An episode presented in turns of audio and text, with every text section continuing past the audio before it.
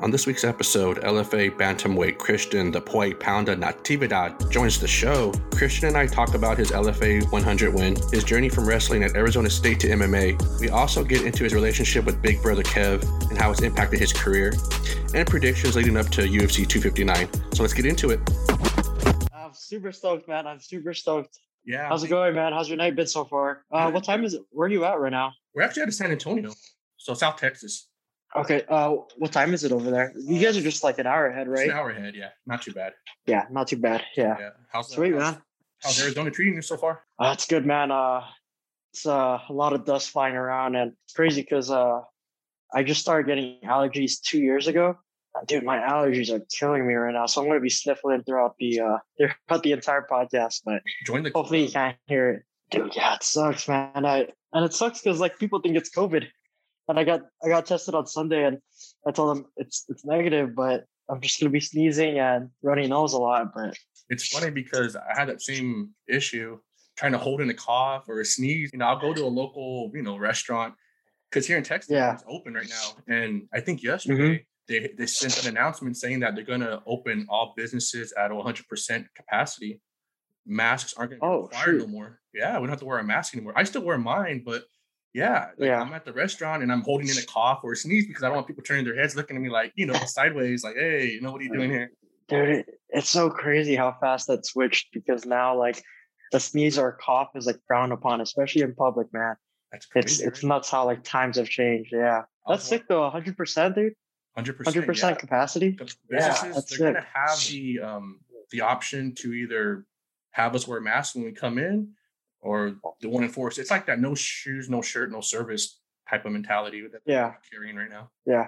but yeah To be honest, I. I, I yeah, I kind of like the sound of that. Like, yeah, just like a step closer to getting back to normal. you know congrats you made history lfa 100 you know what i mean that's LFA 100, yeah, badass and i was gonna ask you because again we're talking about this whole uh, you know things kind of going back to normal there's fans in, in attendance correct yeah, there was, and they were all booing me. i heard that yeah They were all think you're probably booing. crowd favorite Yeah, so because uh, his hometown is Wichita. We fought in Wichita, and it's I've never been in a setting before where I've been booed. Like even when I win, I get booed like off the stage. It's it, it's insane. I, I can't imagine a full audience that boos me. Like especially when I end up fighting like same scenario again, but when times are regular, fighting someone at their hometown because that's definitely something that I like to do. is, Uh, dethroning someone at their own hometown, you know, in their own territory. You go and conquer. Yeah it, it, it's a different it's a different kind of feeling. It's awesome having like your fans around you but being the underdog inside the in the venue i feel like it's just it's even better because everyone is like rooting against you you know? Hearing the booze for the first time, going into a fight, you know, it the nerves they start to set in. Mhm. When you're again like the villain, you play the villain role. Does that kind of change Yeah. the way you attack your game plan in a sense, or common collective like always, Christian? you know so it, it was crazy uh coming into this fight like when i got to the venue completely no nerves like zero and wh- when i'm saying like zero like there were no nerves at all and it was to the point where i didn't even feel like i was fighting and what it was i don't know what happened but as soon as i got to the venue i just went into autopilot and i could not clock in and i could not get focused for my fight and um it didn't even settle in that I was fighting until my opponent got into the cage and we touched gloves. And I was like, I'm actually fighting. I'm about to throw down right now. So zero nerves at all. Um, the game the game plan did change a little bit, but not because of the pressure, but because of where my mind was at. It was a little bit different. When I saw the matchup in reference to your fight against Evan, we'll see. I know he was on a five year layoff, give or take. Mhm. And seeing your past two fights, honestly, I thought you were going to go in, clock in, clock out, in and out first round. But watching the fight, Christian, I think it actually benefited you. You you added some skins on the walls. You went all three rounds. You went into uncharted territories. You showcase what a mixed martial artist is from Mhm. the first round to the third. And I love to see it because I saw all different aspects of weapons you had. You know, your left hook, that's like your bread and butter. That is what put people to sleep.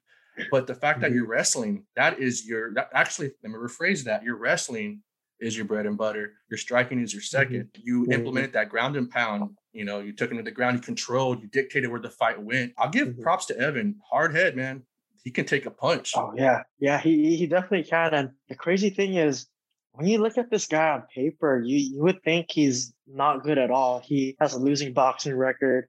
He's uh I think two on two now uh in M- MMA.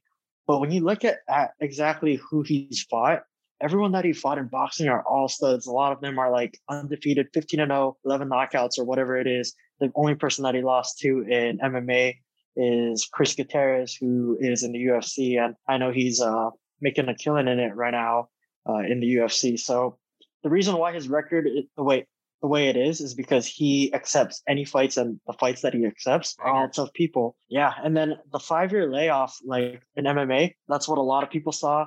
Uh, he hasn't fought in boxing for a few years, also, but he's been competing in uh, kickboxing and uh, Muay Thai, and you don't you don't really see any of that on uh on the internet unless you like research pretty hard.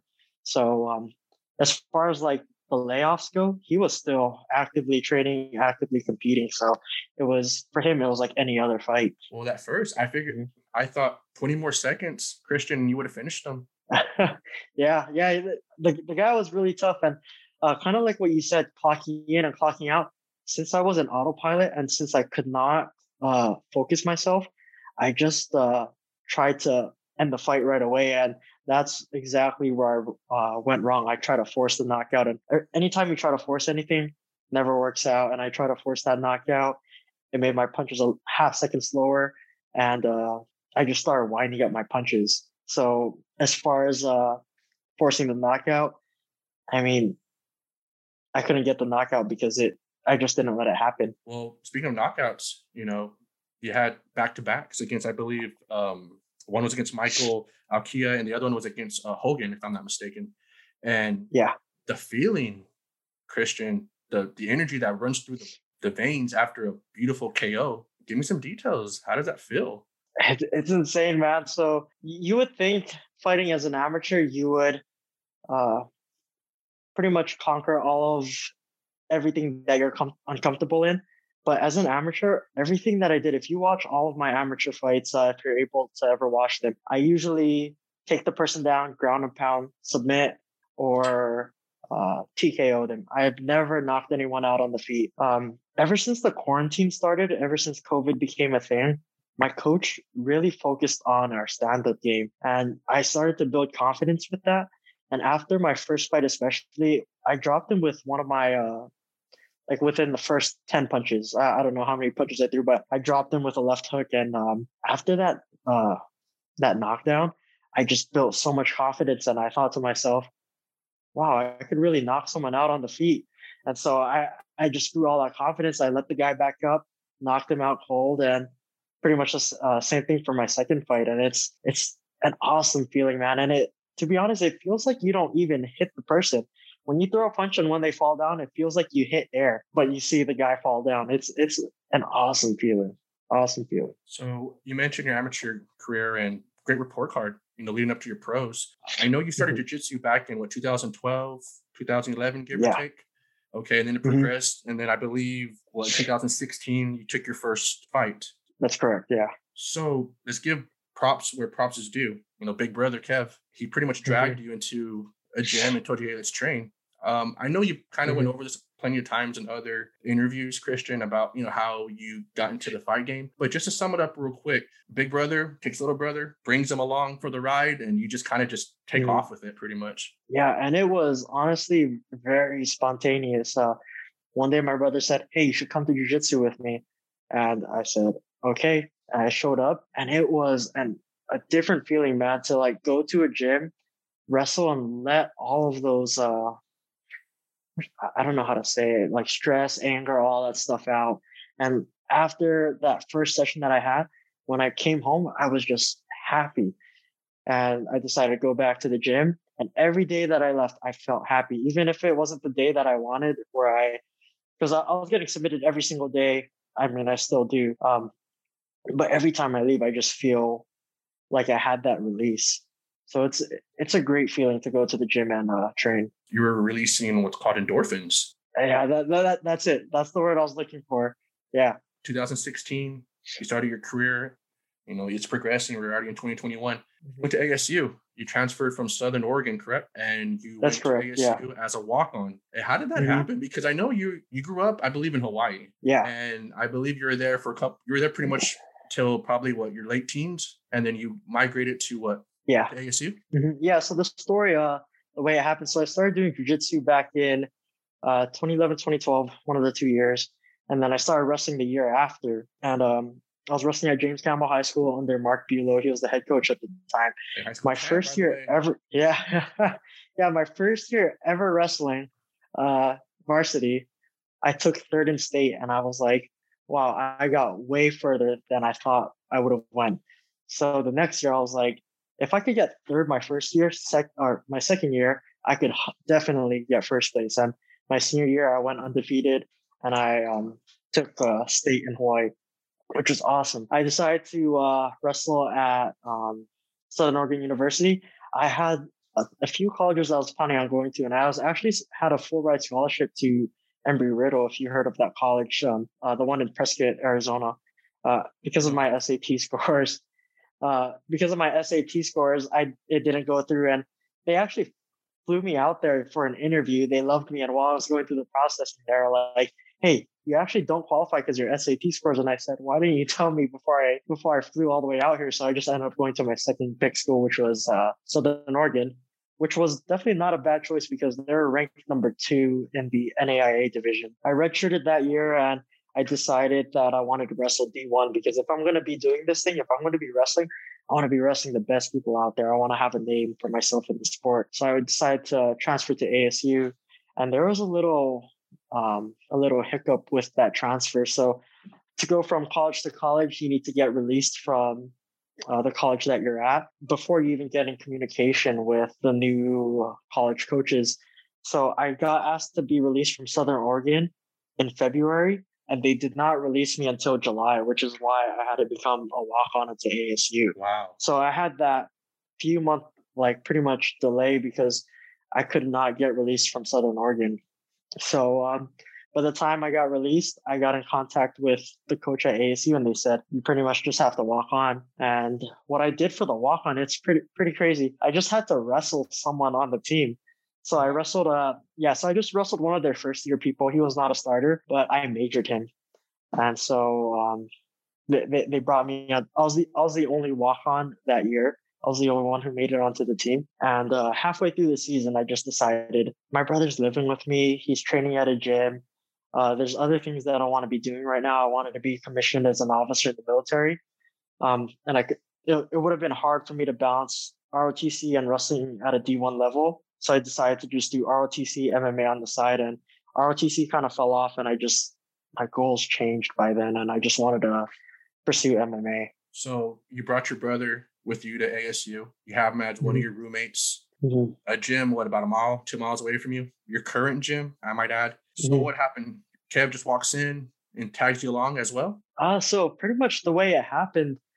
Uh, when when I decided that I wanted to go to ASU, my brother was still living in Hawaii. He was still an amateur. I went ahead and I texted him, and it was literally this quick. Send him a text. Hey, I'm planning on going to ASU. Do you want to be my roommate? next text message was yes. Right and yeah, it was that quick. And uh, as soon as I pretty much had everything settled to go to ASU, I went to Arizona. He went to Arizona. And uh, while I was waiting for the tryouts to happen, I was actually training at Arizona Combat Sports, staying in shape, making sure my wrestling stays up to par. So I was already training MMA, doing jujitsu, learning some stand up, and most importantly, wrestling. And by the time the tryouts happened, I was ready, walked onto the team, and I just missed that MMA grind when I was at uh, the wrestling room. I was like, I want to do some jujitsu. I want to throw a couple strikes. And yeah, I just quit the team. Well, it sounds like it was in the blood. You know, you're calling. Yeah, I would not change a thing. Like, I, I mean, I do have a couple regrets here and there because I sometimes I do wish I was on that roster. I had that on my resume where I could say I wrestled a full four years for ASU but at the same time, if I did pursue uh, my career in that uh, in that route, I would not be where I am today. And I'm happy where I'm at. I have a great job. I have a great career. I have a girlfriend that I love. I I'm just in the perfect spot right now. You're making your bones, Mhm. Christian. You're making your bones. You're 23 years old. You know, you're young in the Mhm. sport. Mhm. The thing is, is you know, Arizona Combat Sports was just what you said about two miles away from your college. It's like a blessing in Mhm. disguise, man. Oh yeah, hundred percent is. And uh, so the way we actually found Arizona Combat Sports. So when I told my brother, "Hey, you want to move in with me?" He said yes. I started to look for the MMA gyms like around us, and he said, "I actually have a gym to go to," and it was the MMA Lab with John Crouch, which is all the way in Glendale, probably like a 30, 45 minute drive away from where we live. Great gym, super, super great gym. A lot of studs from that gym, a lot of huge names over there. But the coach that my brother was training with in Hawaii, he said, "Hey, you should actually go to Arizona Combat Sports because I trained those. Uh, I trained the uh, head coaches over there, uh, Todd and Trevor Lally." So my my brother was like, "Okay, Arizona Combat Sports it is," and it works out because it was literally right down the road of where we live.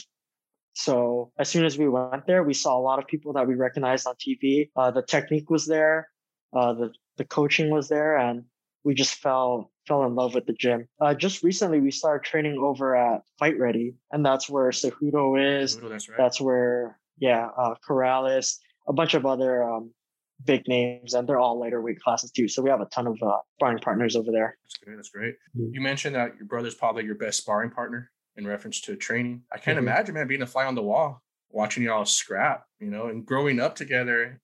It's just, Yeah, it's how many years are y'all apart? uh, he's so I um I'm 24 actually. LFA had my had my birthday wrong, uh, and he's 27, turning 28 next month. So he's about pretty much four four years older than I am. So I couldn't imagine both y'all ASU. Listen, I went to college and we played y'all football. And what I Mhm. know about ASU, party school, man. Oh, party school, man, me one party school. One story, Christian. Yeah.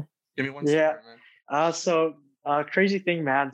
Uh, as soon as I moved here to ASC or moved here to Arizona, I actually stopped partying. When I was going to Southern Oregon, you'd be surprised. It was a small school, but I was partying hard. I was blacking out. I used to be that guy who every time they drink, blackout, would not remember a thing. As soon as I went to ASU, I cut the partying out. I just started focusing all on MMA. Um, the parts where I did um, pretty much start partying again was when I tore my ACL.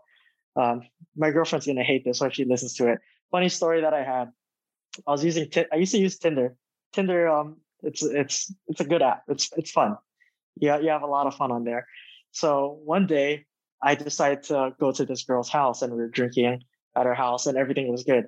Her roommate comes home, and while me and the girl are watching um uh, watching a movie, her roommate comes home and looks at me all funny, and um, I was like, why are you looking at me like that? And so I'm cuddling with the girl and the other girl comes on my side and she starts leaning on me and I'm like, this is, this is a good life, man. This is, this is awesome. And then I, I started to, it started to click in like this girl on my right, like she looks familiar. I wonder who she is. The thing was, I matched with both of them on Tinder and I was talking to the both of them on Tinder and they were both at the house and they were roommates. Damn. Yeah, so that's a funny story. That's um I have a lot more stories to go with, but uh I'm just gonna cut it at cut it at that.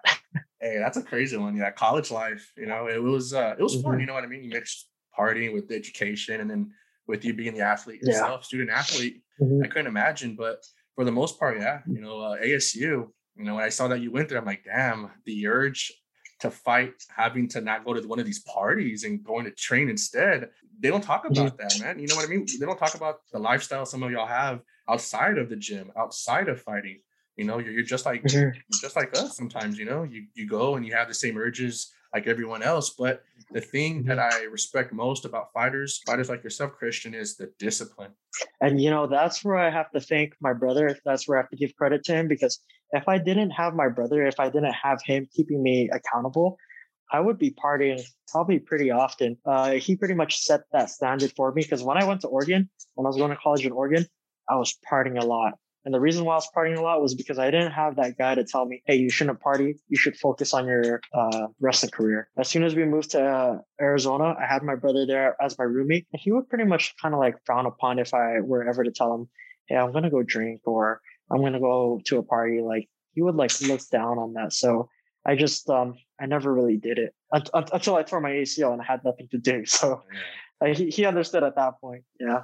Yeah. Some people um would kill to be in your situation, Christian, having that big brother role model, you know, to get you straight. It's one thing for to have like a training partner or you know a friend, but when you have like blood that I grew up in diapers together, it's that's a different it's a different world. It, it is, and it's, it's it's a different relationship too, man.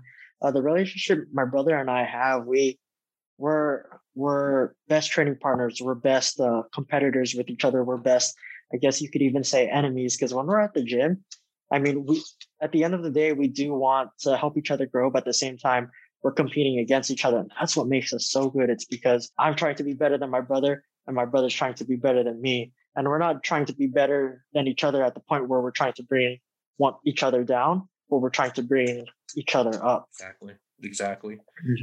Yeah. So the the Poi Pounder, the nickname, White Pounder. how'd you get it, man? So um, something that I love about my gym too, we never give our nicknames to ourselves. Our nicknames are given to us from other people. So my brother's nickname Quicksand, it was given given to uh, my brother by one of our training partners just based off his uh, jiu-jitsu style. Uh, my nickname, it came uh, in February. That's when I had my last amateur fight for the featherweight title. If you could believe that, like I fought fought for the featherweight title as an amateur. But so if you, for those people who don't know what poi is, it's something that's edible, comes from taro. The way you make it pretty much is you pound it paste, right? with a stone. Yeah, yeah. So you pound it, and um, yeah, you, you pretty much just pound it, throw some water, pound it, all that good stuff.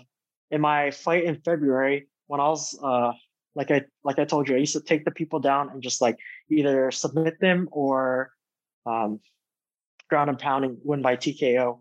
So I got the mount on this guy and I started pounding his face like this. And then um, I was surprised because we're in Arizona and there was a lot of people from Hawaii there. And my brother, especially, he was just yelling and I could hear him. He, he was saying, Give him the poi pounder. And I was just banging his face like this. And then he turned yeah, over bro. to his back. yeah, he turned to his back, and then I won by TKO. And then ever since then, uh, my brother and my roommate at the time, uh, Cody Lewis, they would just call me the poi pounder. And it, yeah, it, and it wasn't set until my first professional fight in the LFA. Uh, I was literally at the venue. We are probably 20 minutes away from walking out, and my coach said, "You don't have a nickname, poi pounder. I like it." And so go. he ran out. He ran out. He went up to uh, uh, Mike Kendall, the announcer, and he said, "Hey, Christian Natividad, nickname is Poi Pounder, and it's stuck ever since, and everyone loves it. It's a it's an awesome nickname, man, and it's it's very unique. unique. Yeah, it's different. Mhm. Yeah, ground and pound, man. You couldn't pick a better nickname.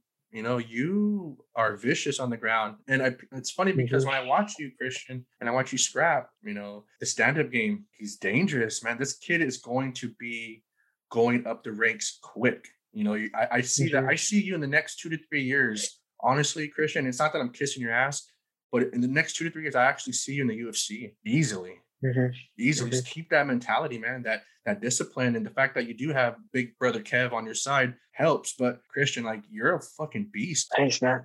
You're I appreciate that. Favorite submission? Uh, favorite submission probably um, has to be Kimura. Um, I know I know I haven't really displayed a lot of jiu-jitsu yet, especially uh, in the LFA. I was just in his guard throwing a little bit of ground and pound, but Kimura is probably uh, my favorite submission.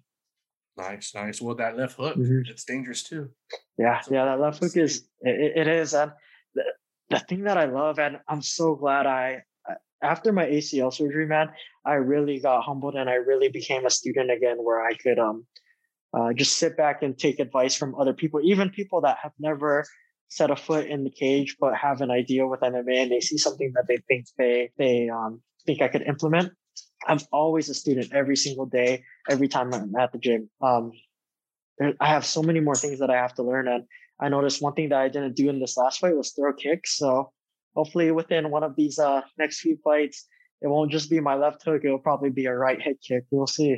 You know who does a real good job at that? Um, Aljamain Sterling. He throws a kick Oh, yeah, and he's- it, you know, with an overhand. Yeah, and he's fighting uh, fighting this weekend. He has a tough uh, a tough tough opponent this weekend. It's gonna it's gonna be fireworks. Before I let you go, Christian, let's talk some UFC. You a fan? Oh, 100%, man. Hundred, hundred percent. My brother's in the UFC, so I, I gotta be a fan. Oh, obviously, yeah. But you get Yeah. some of these fighters like, Yeah. oh, I don't watch these fights, or I don't follow this, or you know what I mean. It's like, Mhm. okay, you know, I'll we try to talk, you know, UFC to an extent where you know the popular fighters, like those, that type of talk. But before we get into uh 259, and I'm gonna kind of just get your prediction. But before that, Mhm. Overeem and Dos Santos, they got cut today, man. Yeah, yeah, I saw that. Yeah, they're they're out of the UFC. So I saw um I actually saw both coming, to be honest, just based off their last performances and based off um Dana White's past few decisions where he sees that like Anderson Silva, for example, he said, I don't see any point for him to be fighting for me if he's just getting his life into danger.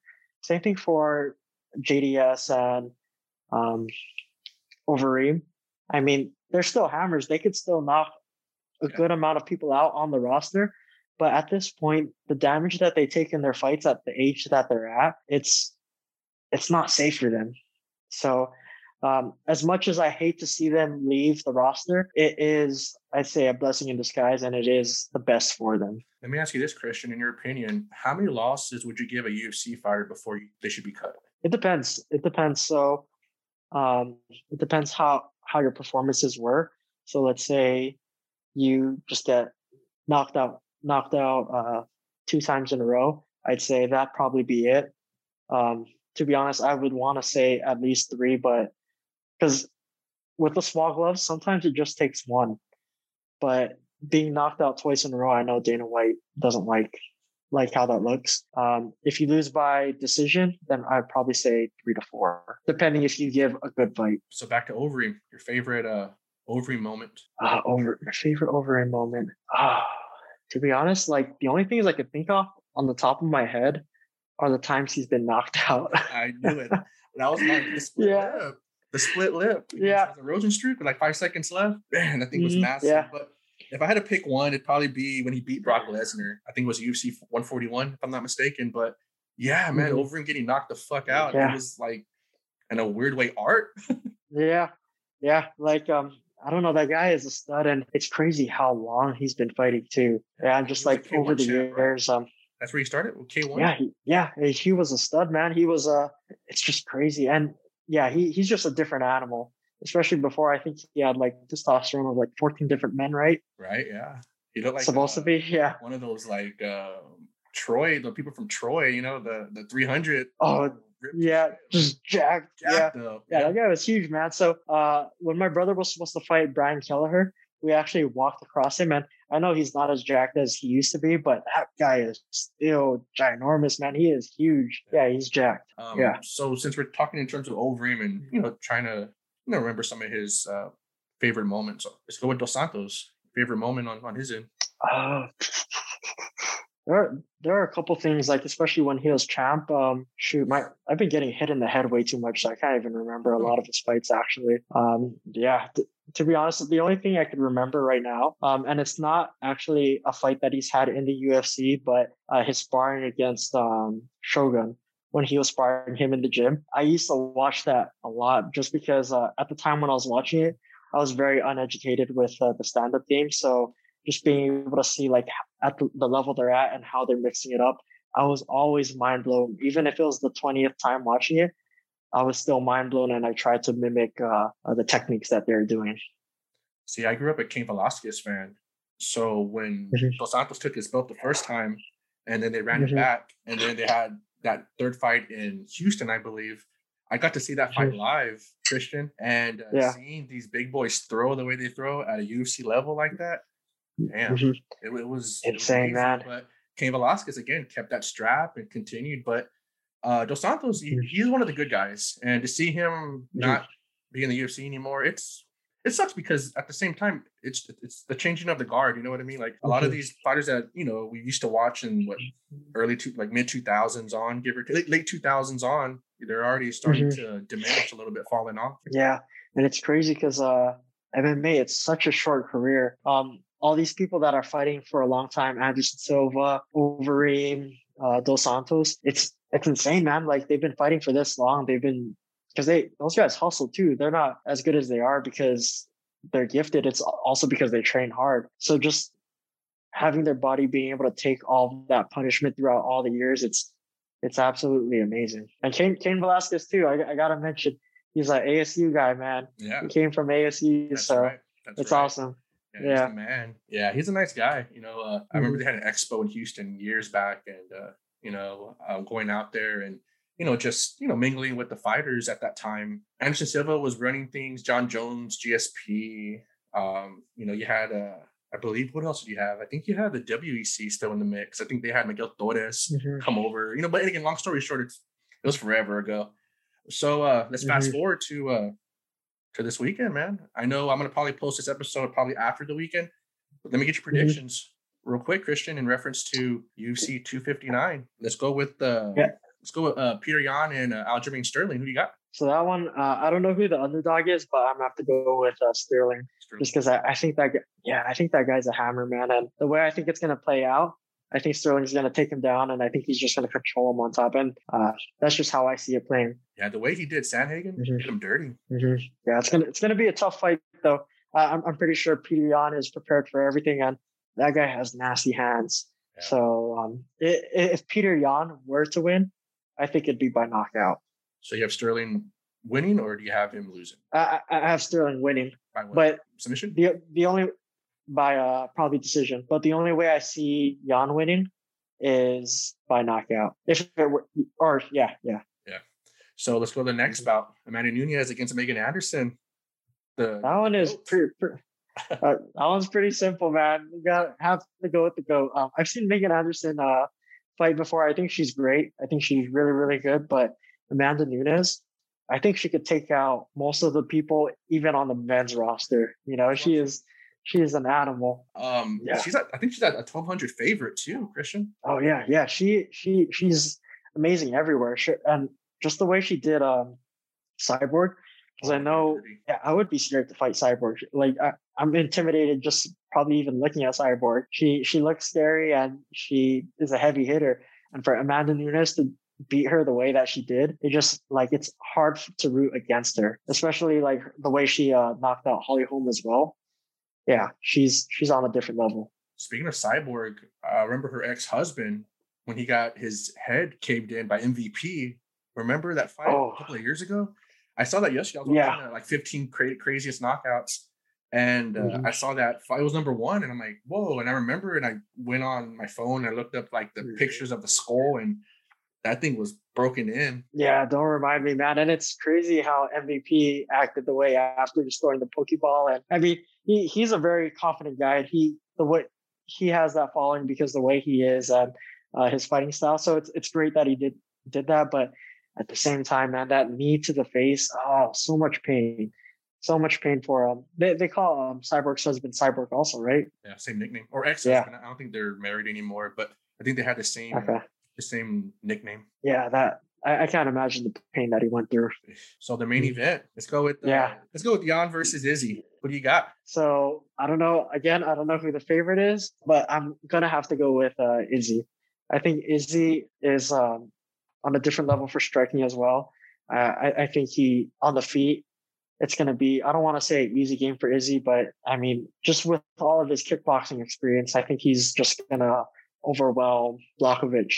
But at the same time, like with the little gloves, like I said earlier, sometimes it just takes one, and Blachowicz is a heavy-handed, heavy-handed guy. So, and he's probably a lot bigger than Izzy as well. So one punch might be all it takes, but. I'm pretty sure, I'm pretty sure the style bender he could evade those punches and throw his strikes and uh, get out. I think Izzy's at a 230 favorite, if I'm, if I'm not mistaken. 230, 240, but I Yeah. Izzy's the favorite. Yeah, I see him Mhm. slicing, Yeah. slicing, and I Yeah. think I got Izzy knockout. Honest, no, you know what? I'm gonna take Izzy decision. Yeah, yeah, yeah. I, I could see knockout or decision. I think um, I think he has the power Izzy's gonna win the fight. Oh, oh, definitely, especially with the kicks he has. Um, Great point. I mean, it, it sometimes it just takes one punch, and it's usually the punch that you don't see. Is he's a lot quicker, and um, he's good with his ankles, and he's good at especially mixing it up. So I think one of those punches or kicks are just going to slip through, and Jan Blachowicz won't see it, and it's going to be good night. Well, I agree. Mhm. All right, Christian. Well, thanks for coming on. I appreciate your time. Oh, definitely, man. Thank you for having me, man. I, I had a great time uh, uh, on your show. Excellent, excellent. All right, guys. We're Punches Podcast. We'll see y'all next week.